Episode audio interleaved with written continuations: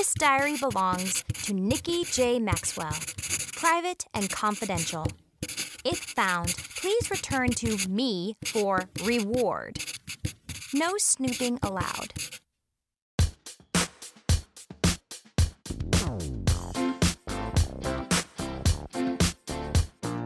Rachel Renee Russell presents the Dork Diaries podcast, brought to you by Simon & Schuster Audio.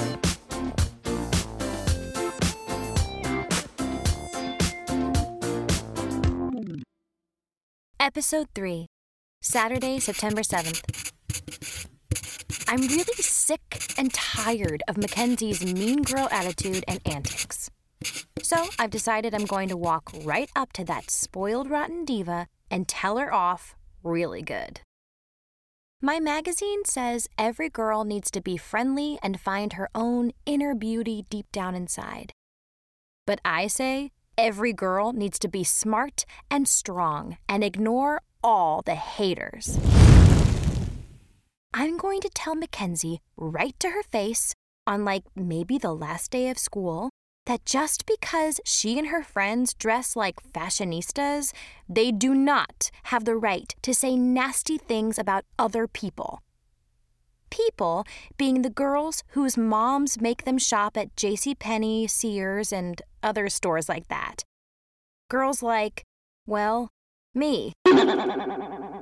Okay, it's not a big secret that the clothes from those stores aren't as cool as the clothes from the mall. And yes, it's a huge inconvenience and a definite turnoff to have to walk through the old ladies, fat ladies, and pregnant ladies departments to get to the one for teens. No wonder most girls prefer those fancy teen shops in the mall. My mom says, Honey, it really doesn't matter where your clothes come from as long as they're clean. Right? Wrong. I don't know how many times I've heard Mackenzie shriek, OMG. Where are these pathetic girls buying such hideous clothes? The dollar store? Sorry, but I'd come to school butt naked before I would ever buy my fashions from a store that sells lawnmowers. To be honest, I didn't know the stores I shopped at sold lawnmowers. And even if they do, big fat hairy deal. It's not like the clothes smell like a lawnmower or something. At least, I hadn't noticed it. The next time I go shopping, I'm going to sniff the clothing before I buy anything, just to make sure. I'm also going to wear a hat, wig, sunglasses, and phony mustache so no one will recognize me. Whatever. Sunday, September 8th. I'm already dreading that I have to go back to school tomorrow. Been one whole week, and I still haven't made a single friend. I've got this overwhelming sense of loneliness sitting in the pit of my stomach like a big, fat, poisonous toad. I'm seriously thinking about asking my parents to let me move back to the city and live with my grandma so I can attend my old school. I'll admit the school wasn't perfect, but I'd give anything to hang out with my friends from art class again. I really, really miss them. Anyway, my grandma lives in one of those apartment buildings for elderly people who are young at heart and committed to leading a full and active life. So she's up on all the latest fads and stuff. She's also a little wacky. Okay, a lot wacky and totally addicted to the game show The Price is Right. Last year, Grandma bought a computer from the Home Shopping Network to help her train to be a contestant on The Price is Right. Now she spends most of her spare time on her computer memorizing the suggested retail prices of all the major grocery store brands. She plans to use all her research and game strategies to write a how to manual called The Price is Right for really stupid people. Grandma says her book could be bigger than Harry Potter. I didn't think being on a game show took any special skills, but she told me you had to train like you would for the Super Bowl. She took a few sips of her energy drink, stared at me real serious like, and whispered, Sweetie, when life presents challenges, you can be either a chicken or a champion. The choice is yours. Then she started humming the song, Girls Just Want to Have Fun, really loud. I was like, just great. Grandma is finally going senile. Doesn't she understand that some things in life you're stuck with and powerless to change? Give me a break. But I have to admit, she has gotten pretty good at the price is right. The last few times I saw her play along with the game show, she got every single price correct. It was amazing because she would have won like $549,321 in cash and prizes, including three cars, a boat, a trip for two to Niagara Falls, and a lifetime supply of Depends adult diapers. I gave her a big hug and said, Grandma, you have mad skills at the Price is Right game, and I'm really proud of you. But you should really try to get out of the house more often. Grandma just smiled and said, My life is exciting now that I'm taking hip hop dance lessons at the Senior Rec Center. And my dance teacher, Crump Daddy, is dope. You want to see me bust a move? I was like, Thanks, Grandma, but I probably should get started on my homework right now. I was actually really worried she was going to bust her hip, skull, or spleen and I'd have to call 911. Then my parents would blame me because my grandma almost killed herself doing hip hop. But she disappeared for a few minutes and came back into the room wearing a hot pink warm up suit and carrying a huge old school boombox. Then. Ooh! Oh, yeah! Oh, yeah! Grandma's got the moves! Ha, ha, ha! Yeah! Ha, ha! Like we do at the rec center, baby! Raise the roof. My grandma slaying those dance moves. Oh, I was super impressed. Oh, she was actually really good for a 76 year old. And her tunes were super cool too. Grandma's a little wacky, but you gotta love her. Gonna bust a move, maybe break a hip. Woo! Monday, September 9th. This morning, the halls were plastered with colorful posters for random acts of avant garde art, our annual school art show. I'm super excited because the first prize for each class is $750 cash. Sweet. That would be enough for me to get a cell phone, a new outfit from the mall, and art supplies.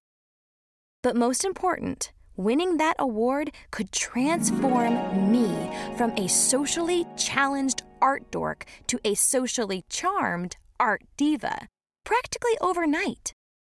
Then maybe someone at the school would want to be my friend.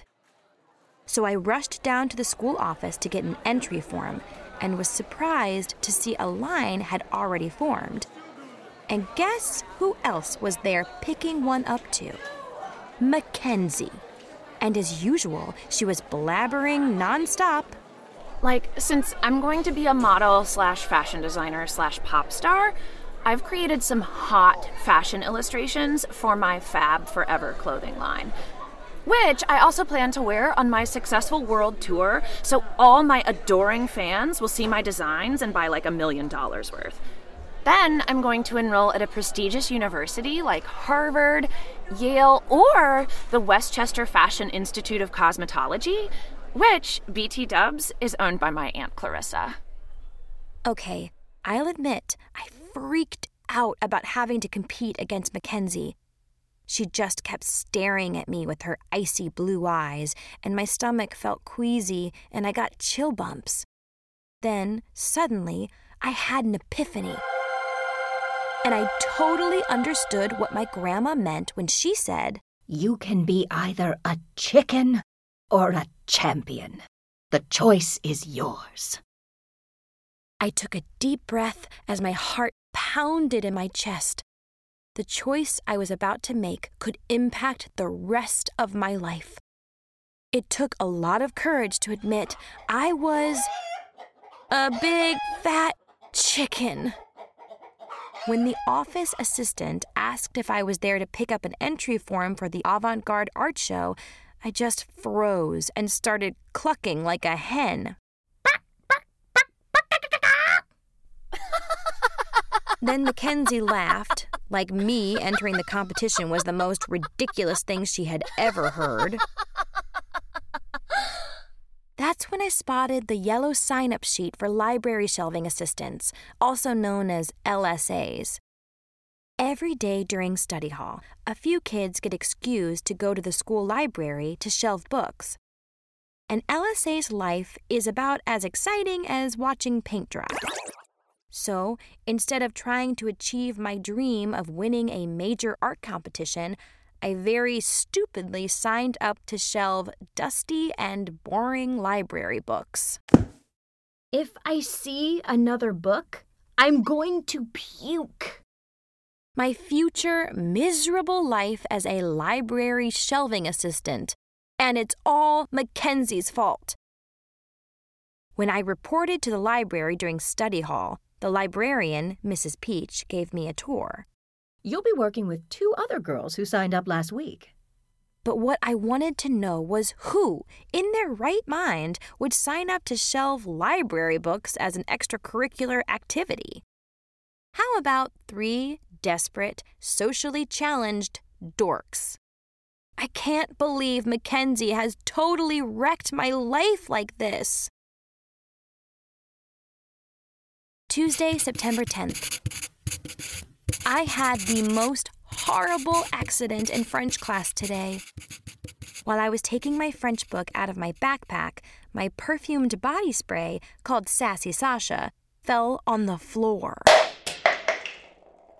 Unfortunately, the little white nozzle thingy popped off, and it just kept spraying and spraying until the entire can was empty.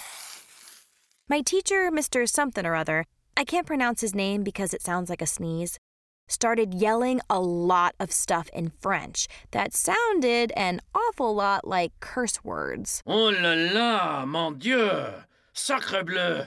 Zut alors! Oh là là là là là là! Then he evacuated all the students from the classroom because everyone was coughing and choking and their eyes were watering really bad. And while we were standing in the hallway waiting for the smell to go away, he asked me very rudely in English, which I do understand. Are you trying to kill me? Okay, first of all, I don't like French class that much anyway. And second of all, it was just an accident. I mean, it's not like my perfume was really going to kill him. At least, I don't think so. But then again, what if it actually did? What if my French teacher collapsed in the teacher's lounge while eating a corn dog at lunch and died from extreme sassy Sasha asphyxiation? And what if, for three whole days, no one noticed the foul odor coming from his dead body, since the school lunches normally smell a lot like rotting flesh, too? The police would launch an investigation, and I would be the main suspect. Then, the crime scene experts would conduct scientific tests on my French teacher's nose hairs and find traces of sassy Sasha. They would figure out that he was fumigated with a lethal dose of perfume body spray. And what if someone who hated my guts, like, um, Mackenzie Hollister secretly planted incriminating physical evidence to make it look like I committed a vicious, premeditated murder. You gotta believe me. I'm totally innocent. I have nothing to hide. Search my bedroom. I'd end up getting the electric chair during my freshman year, which would not be very fun. And then afterward, I'd be highly upset because I also missed out on driver's ed class. My senior prom, high school graduation, college, my wedding, my children's births, becoming a grandmother, and dying at 89 in a cold, lonely nursing home.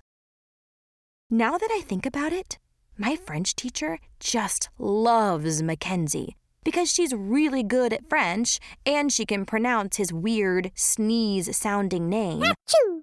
I bet if she had dropped her sassy Sasha body spray in his classroom and the nozzle thingy popped off, he would not have yelled at her or accused her of trying to kill him.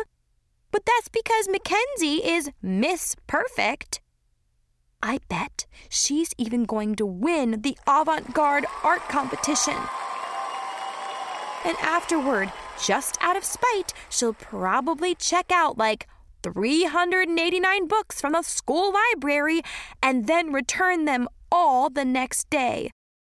Of course, I'll be the one stuck having to put each and every one of them away since I'm a stupid library shelving assistant.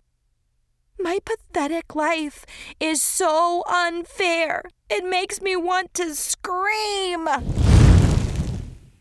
Hi,